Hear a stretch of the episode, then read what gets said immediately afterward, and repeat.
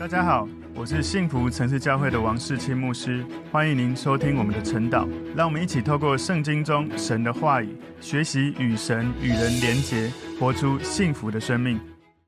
好，大家早安。我们今天要一起来看晨祷的主题是深爱神的律法。深爱神的律法，我们默想的经文在诗篇一百一十九篇五十七到六十四节。我们一起来祷告，主，我们谢谢你透过你的话语，帮助我们能够。明白耶和华，你是我们的福分，让我们因着耶和华，你在我们生命中成为我们生命最深的满足，也让我们有这种积极渴望能够遵行你话语的心，让我们越遵行越领受，越领受就越深的满足，越满足就越多的经历你。主，我们谢谢你带领我们在你的话语中更深的爱你的话语，更深的爱你。感谢主，奉耶稣基督的名祷告，阿门。好，我们今天要。一起来看晨祷的主题是深爱神的律法。默想的经文在诗篇一百一十九篇五十七到六十四节。耶和华是我的福分，我曾说我要遵守你的言语，我一心求过你的恩，愿你照你的话怜悯我。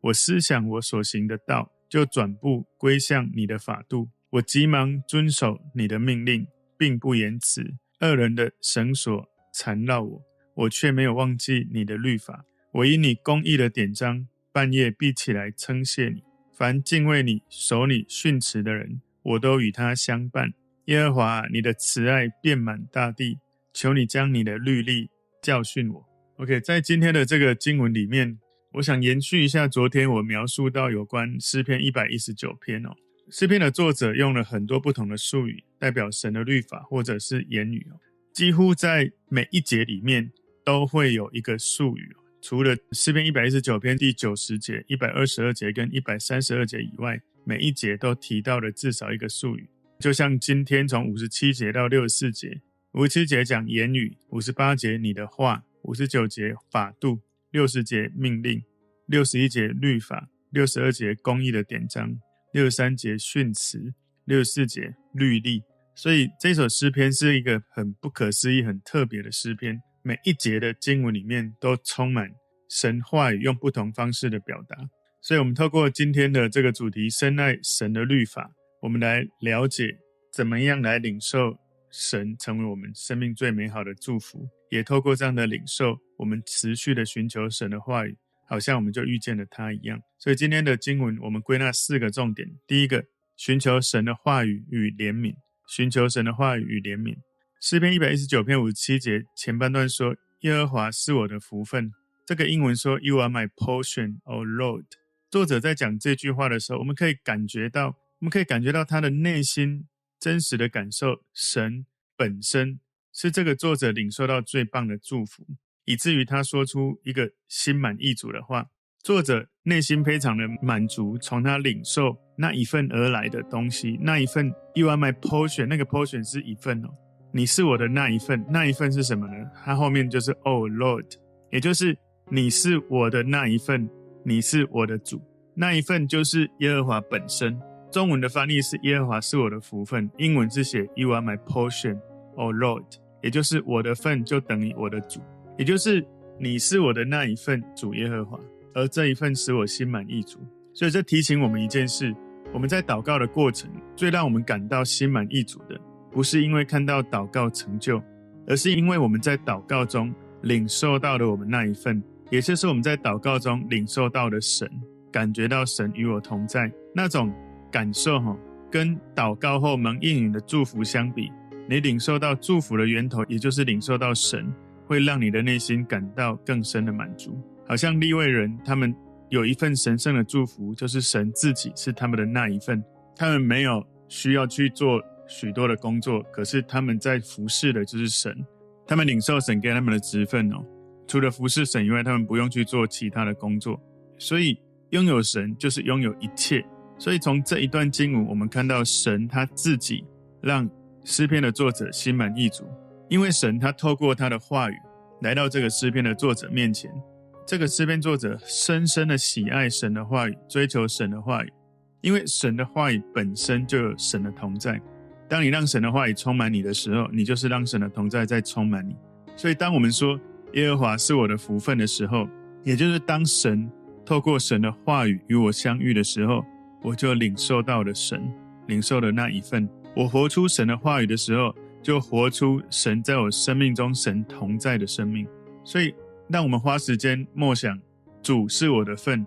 来回应我们生命中许多的试探。如果神真的是使我生命满足的那一份，那我每一天醒过来，我第一件事情是不是来追求那一份，还是去追求其他次要的这种快乐的东西？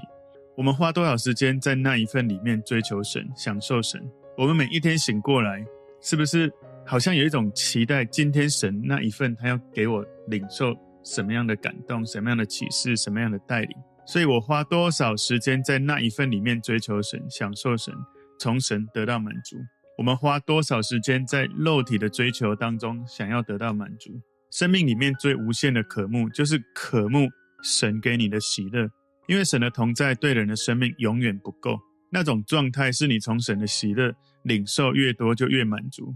因为喜乐是内在充满喜乐的泉源而得到的喜乐，你越满足就越对神充满渴慕。因为神他一直从神本身赐给你领受最深的满足，这是一种善性的循环。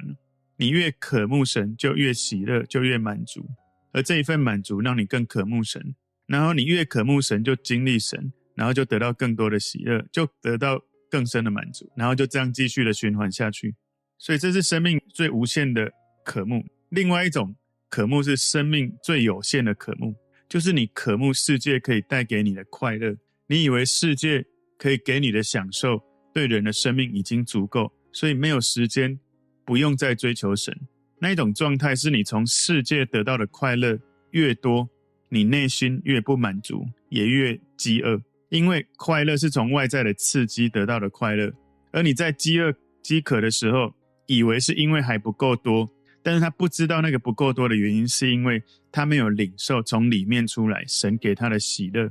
以至于他以为从外面追求的这个世界给的快乐就是他追求的一切，所以他永远没办法体会生命里面最深层次的满足，因为这种快乐是外在刺激得到的快乐。当那个外在的刺激源没有的时候，你就没有快乐了，所以你就没有办法从外在的刺激去满足你内在最深的需求，所以这就让人进入一种恶性的循环。你越渴慕世界给你的享乐，你越寻求外在刺激的快乐，你内心越不满足，你越没有时间跟空间追求内心的神的同在。所以这种不满足让你想要追求更多、更多外在刺激，你的内心又更不满足。所以你就更努力追求外在而来的快乐，进入一种恶性的循环。我们要知道，神他是无穷无尽的宝藏，永远不会缺乏。神会让你的灵魂得到最深的满足，而这个世界所能给予的，只是吸引你的事物，很快就会失去满足感，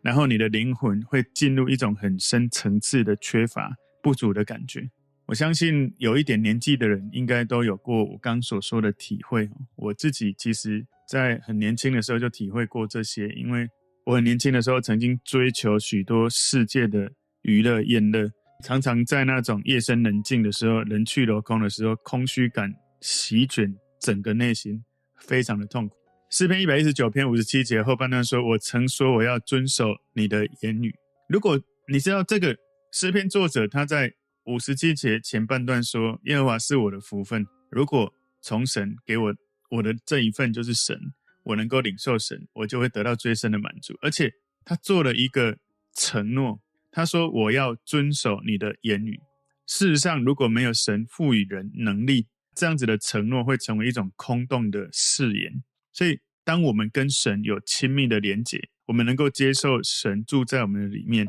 我们也能够洁净自己，让神持续住在我们的里面。我们享受神成为我们生命最美好的祝福的那一份的时候，我们才能够从神得到力量来遵守神的话语。很多时候，我们常常会说：“我想遵行神的话，但是我做不到。”常常是因为我里面还有许多的罪恶，或者不一定是罪恶，可能我里面塞了太多的杂事，让我没办法专注的去做神他话语中教导我的事，因为我的心思烦乱，太多的杂事。所以一旦如果我们以主成为我们的份的时候，我们就必须要以神、以主成为我们的王，让神掌权我们的生命。这就是基督徒。基督徒就是以主为他的份，以神的话为他生命的准则。所以，我不知道你有没有曾经这样勇敢的跟神说：“我要遵守你的言语。”求神帮助我们，不是靠自己来遵守神的言语，而是靠神在我生命中居住。我靠神赋予我的能力，让我能够行出这样的事情。诗篇一百一十九篇五十八节前半段说：“我一心求过你的恩。”这里英文说：“I entreated your favor with my whole heart。”所以这里作者他是用全心，那个 entreated 是恳求，是哀求。作者全心的恳求、哀求神赐给他恩典。而这里，你的恩，your favor，这个你的恩的希伯来原文的意思是你的面，所以我全心的哀求、渴求、恳求，能够见到你的面，能够遇见你的恩典，我能够领受你的面，我能够求到你的面，也就是我能够经历你的恩典。如果你看诗篇一百一十九篇后面一点的经文哦，一百一十九篇一百三十五节说：“求你用脸光照仆人，又将你的律例。”教训我，所以当神的脸照到你，是神的恩典临到你，而神的话语会帮助你，透过他的同在帮助你去做到他要告诉你的事情，是因为神的同在让你去做到神的话语要你做的事。所以作者他说，他曾经恳切殷勤地寻求神的面，而现在他恳求神能够照神的话语来怜悯他。他的内心有一种无力感，如果没有靠着神，他真的不行。他很迫切地寻求神的面，祈求神赐给他怜悯。所以在诗篇一百一十九篇五十八节后半段说：“愿你照你的话怜悯我。”所以作者请求神的怜悯，不是因为他本身他自己靠自己有权利来要求神，也不是他本来理所当然就应该得到的祝福。作者期待的怜悯是照着神话语的应许，是求神赐给他怜悯。虽然我们没有理所当然自己就能够得到。怜悯的一种权利，但我们要学习，我们要按照神话语的应许，宣告神的话语，向神来祈求的时候，我们透过神话语中属灵的权柄来领受神的怜悯。所以这是为什么我在每一次的这个晨祷当中，我都请大家最后用神的话语来成为你祷告祝福别人的一个内容，因为你在用神的话语在祷告在宣告的时候，你是在宣告神话语。赐给你属灵的权柄，你用他自己所释放出来的话语，在对他祷告。这是我们看到今天的主题：深爱神的律法的第一个重点，寻求神的话语与怜悯，求神帮助我们，是靠着神去活出神的话语，是靠着神的话语去执行神给我们这些话语中的能力跟权柄。所以，常常用神的话语来为自己、为别人祷告，是一个非常强大有力的生命的操练。今天第二个重点，以神的话为导向的生活，以神的话为导向的生活。诗篇一百一十九篇五十九节，我思想我所行的道，就转步归向你的法度。我非常喜欢这一节经文哦，因为他说我认真思考我的行为，我的道路，然后呢，我把我的脚转向你的见证。其实他的英文说，I thought about my ways and turned my feet to your testimonies。也就是我思想我所行的，我所做的生命的方式，我把我的脚转向你的见证。所以这个作者花了这些时间在神的话语，以至于作者对他所行的道，他所生活的方式有一个更清晰、更深入的反思，以至于他转向神的法度，成为见证神的生命。他在心里面默想，他灵里面产生一种属灵的洞察力，一种敏锐的洞察力。以至于启动他开始转向。一个人的一生当中，有许多转变自己生命的机会，包括可能是外在物质生活的转变，也包括可能是内在生命的转变。这样子的转变可能会产生性格的转化，可能会产生生命更幸福，或者是痛苦更加深这样子的转折。所以每个人都必须要培养足够的敏锐洞察力，能够了解你靠自己而活的生命。你的生命的终点何等的有限！这样的生命是为了世界的价值而活，就好像我刚刚所说的，到底你的渴慕是寻求神有一种善性循环，越有神的同在，越喜乐，越满足，还是你渴慕这个世界可以给你的快乐，你透过追求外在的刺激得到的快乐，让你短暂的快乐产生灵里面更深的空虚，你知道，如果你是为世界的价值而活，一直到你死的那一天，你都没有了解，也没有领受神已经赐给你生命属灵的祝福，而这样属灵的祝福是带动物质的复兴。那个物质的复兴是你的生活情境，你的内在外在达到一种和谐平衡，一种满足跟喜乐的状态。所以每个人都要有足够的敏锐跟洞察力，能够了解你依靠神而活，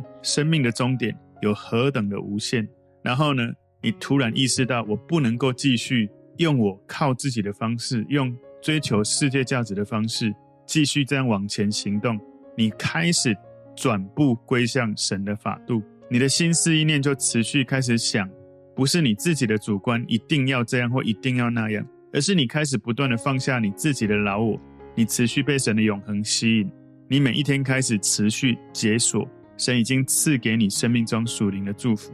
属灵的复兴带动你物质的复兴，扩散到属世的幸福。请注意，你里面的复兴是从神开始，你外面的物质界的复兴不是好像你拥有一切。而是因为神让你在任何一个生命的季节，因为有神的同在，产生了生命的满足。而那个外在的资源，不管多或少，你可以因着神在你里面属灵的复兴，使你外在不管你外面有多少，你可以有满足。诗篇一百一十九篇六十节说：“我急忙遵守你的命令。”这里呢，急忙遵守是一个有趣的描述。它的英文说：“I made haste。” And did not delay to keep your commandments。一旦我开始走向一个对的道路，我的双脚开始转向了，转向对的道路之后，作者现在因为在顺服神的过程当中，他加快前进的脚步，所以我急忙，我快速的走在你的话语、你的命令当中。如果你走错路，你走得很急忙，是越走越错，越痛苦，越危险。如果你走在对的道路，急忙是美好的，你走得越快，经历到越多美好的事发生。所以，急忙归向神是你生命复兴的一种印记。当你被神掌权的时候，你说：“神，我愿意顺服你，我愿意降服于你，你可以自由的使用我，我愿意做你要我做的事。”神掌权的时候，你会急于想要跟他和好。你会发现，原来神要你做的事，你用一生的时间是不够做的。你没有时间去浪费在一些没有价值的事情，你没有时间去投入一些神没有要你投入的战场。所以，如果你在悔改，你在顺服的速度是快的，你会发生美好的事。你开始转向，你开始经历那个美好的事情。许多人急忙于去犯罪，当你被神掌权的时候，你急忙于顺服神的话语。这里中文后面说并不延迟哈，其实他在英文他在中间说 and did not delay，我没有延迟，好像我下定决心就立刻出发。当一个人思想优柔寡断的时候，他的思想很漂浮，他没有办法做选择。你很想要做神要你做的事，可是你又放不下你自己私欲或自己渴望想要的东西。我举个例子，亚伯拉罕的侄子罗德，亚伯拉罕是一个被神大大祝福的人，而他的侄子。也因为亚伯拉罕其实也得到很大的祝福。当时亚伯拉罕跟他的侄子罗德他们在草原上面，因为两个人都有很多的牲畜，所以后来亚伯拉罕让他的侄子罗德先选他要去哪里，亚伯拉罕就走另外一个地方，不要跟他在同一块草地上，让这个牲畜哈可能会吃不到足够的食物。所以罗德他选了一个看起来非常美好的土地哈，他去到了索多玛、俄摩拉那个地方。后来，因为这个城市呢，索多玛实在太多的罪恶，神要降下火焰来焚烧这整个城池，要毁灭这个城。可是呢，因为罗德他迟延，他 delay 了，他徘徊，不想要离开索多玛，他差一点死在那里。创世纪十九章十六节说：“但罗德迟延不走，恶人，这个恶人是天使哈，恶人因为耶和华怜悯罗德，就拉着他的手和他妻子的手，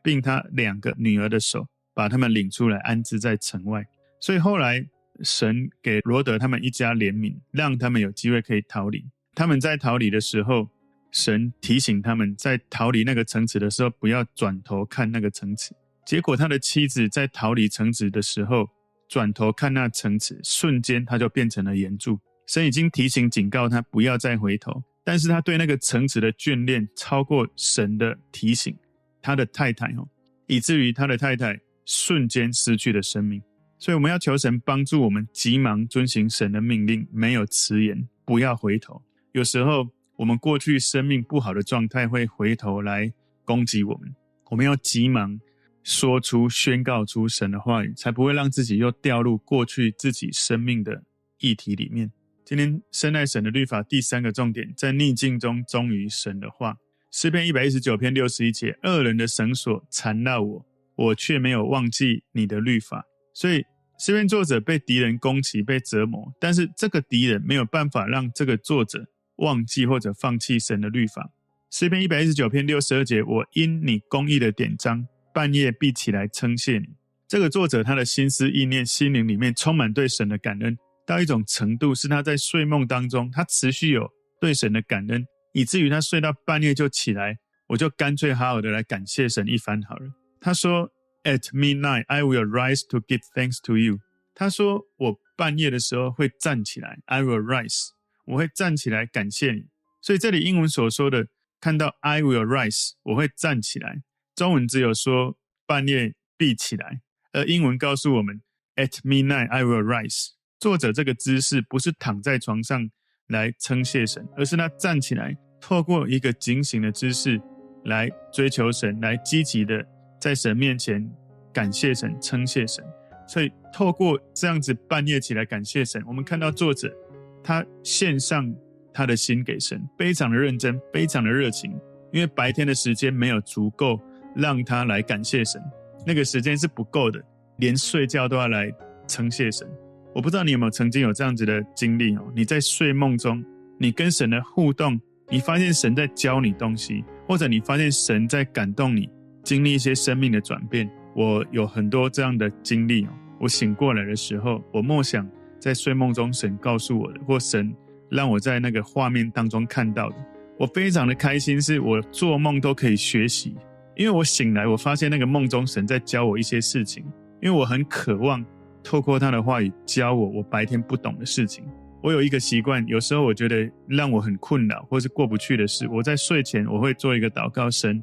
请你帮助我明白这件事情。神，请你教导我这件事情如何用你的眼光来看。我常常在梦中，神就会让我透过梦中的情境，我得到了解答，或者神就提升我的心、我的眼界。所以从作者说半夜起来感谢神。我们可以知道，他对神是真心诚意的、忠诚的献上。他在个人对神的寻求里面，当没有人看到他的时候，他半夜全心全意来感谢神，从心灵里面追求，从肉体站立起来，对神呈现最大的敬意。所以，当神感动你的时候，你可以调整你的姿态，在神面前尊崇他。你知道，我们睡觉休息对身体的更新非常的重要。可是，这个作者。他为了追求神，他愿意牺牲睡眠，愿意牺牲让他身体更新的事，因为他在灵里面继续的寻求神，感谢神，经历那个灵里面的更新，使他的身体也能够刚强。所以我求神帮助我们。如果有时候你半夜睡不着，醒过来了，你可以第一时间不要想说啊，我怎么又失眠？你第一时间可以问神：神，你让我现在醒过来，或者神，我不知道为什么，不知道是不是你让我醒来，但是我现在醒来了。请你对我说一些话，请你教我一些智慧。我常常哈半夜醒来，当然有时候是因为我太太醒来，但有时候是我知道我醒来是神叫我起来。包括昨天我也是大概四点半夜就醒来。当我醒来的时候，我第一个时间会问神：神，你要教我什么？或者我就会默想我昨天没有过去的事情，问神。我今天早上四点醒来，神就给我一些启示，有关我昨天不能够明白或不知道该怎么做的事。然后那个好像电脑在下载资料到硬碟的感觉，我的心里哈就一直有启示，包括神的话语，包括那件事情，神的心意，包括那件事情要怎么去处理。我觉得下载到一种程度，我感觉我的硬碟已经满了，大概四点二十左右，我没有办法继续在那，因为我觉得一直下载，但是我没有记下来，太可惜，因为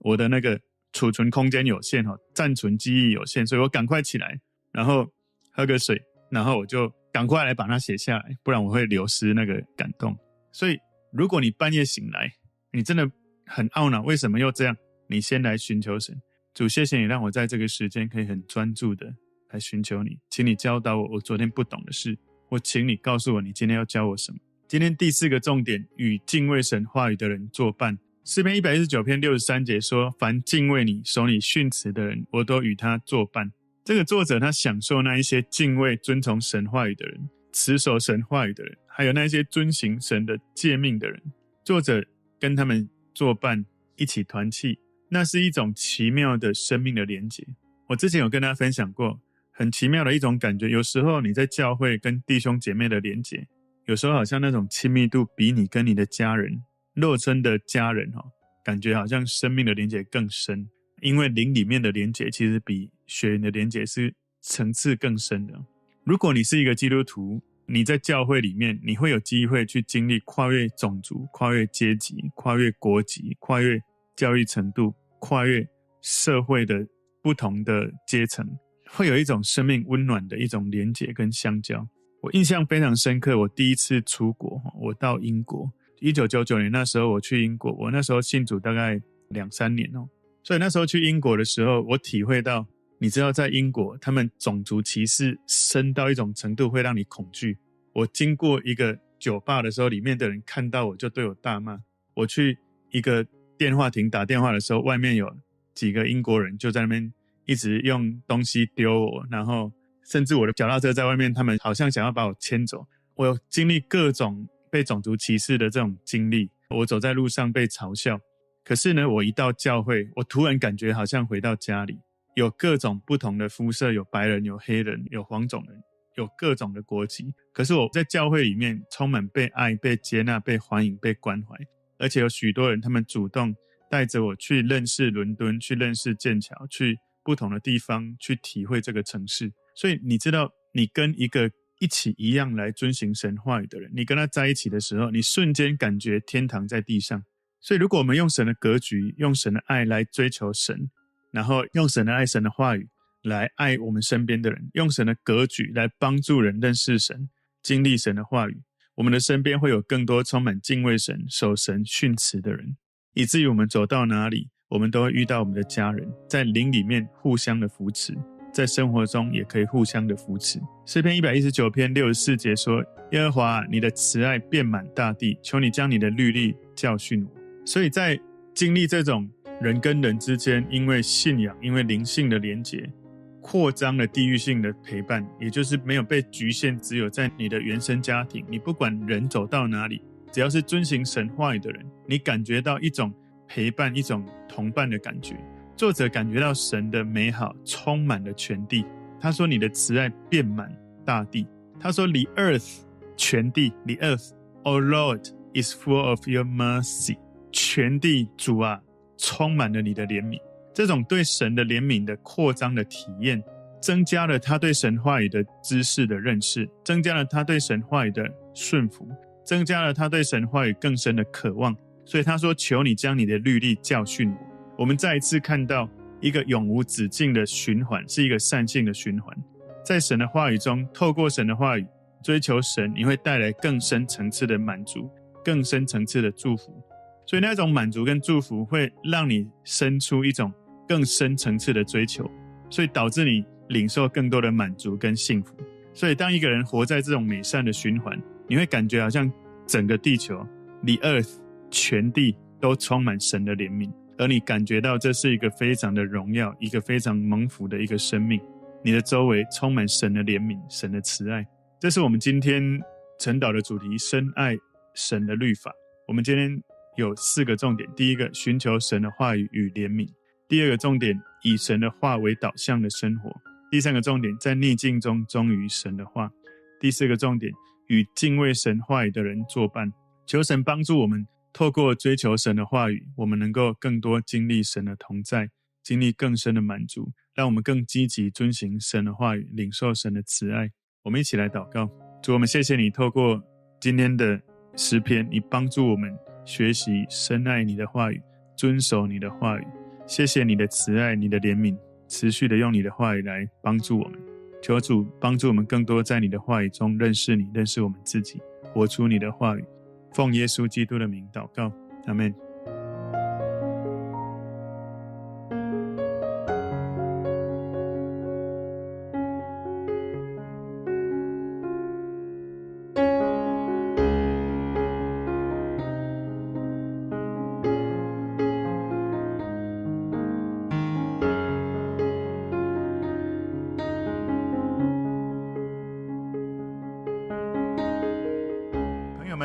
这个信息对您有帮助，请您在影片下方按赞、留言，并分享给您的朋友，分享在您的 IG、Facebook、Line 或者其他的社群媒体上面，来祝福您的朋友。当然，也别忘了订阅我们的频道和开启小铃铛，这样您就可以收到我们最新的影片通知哦。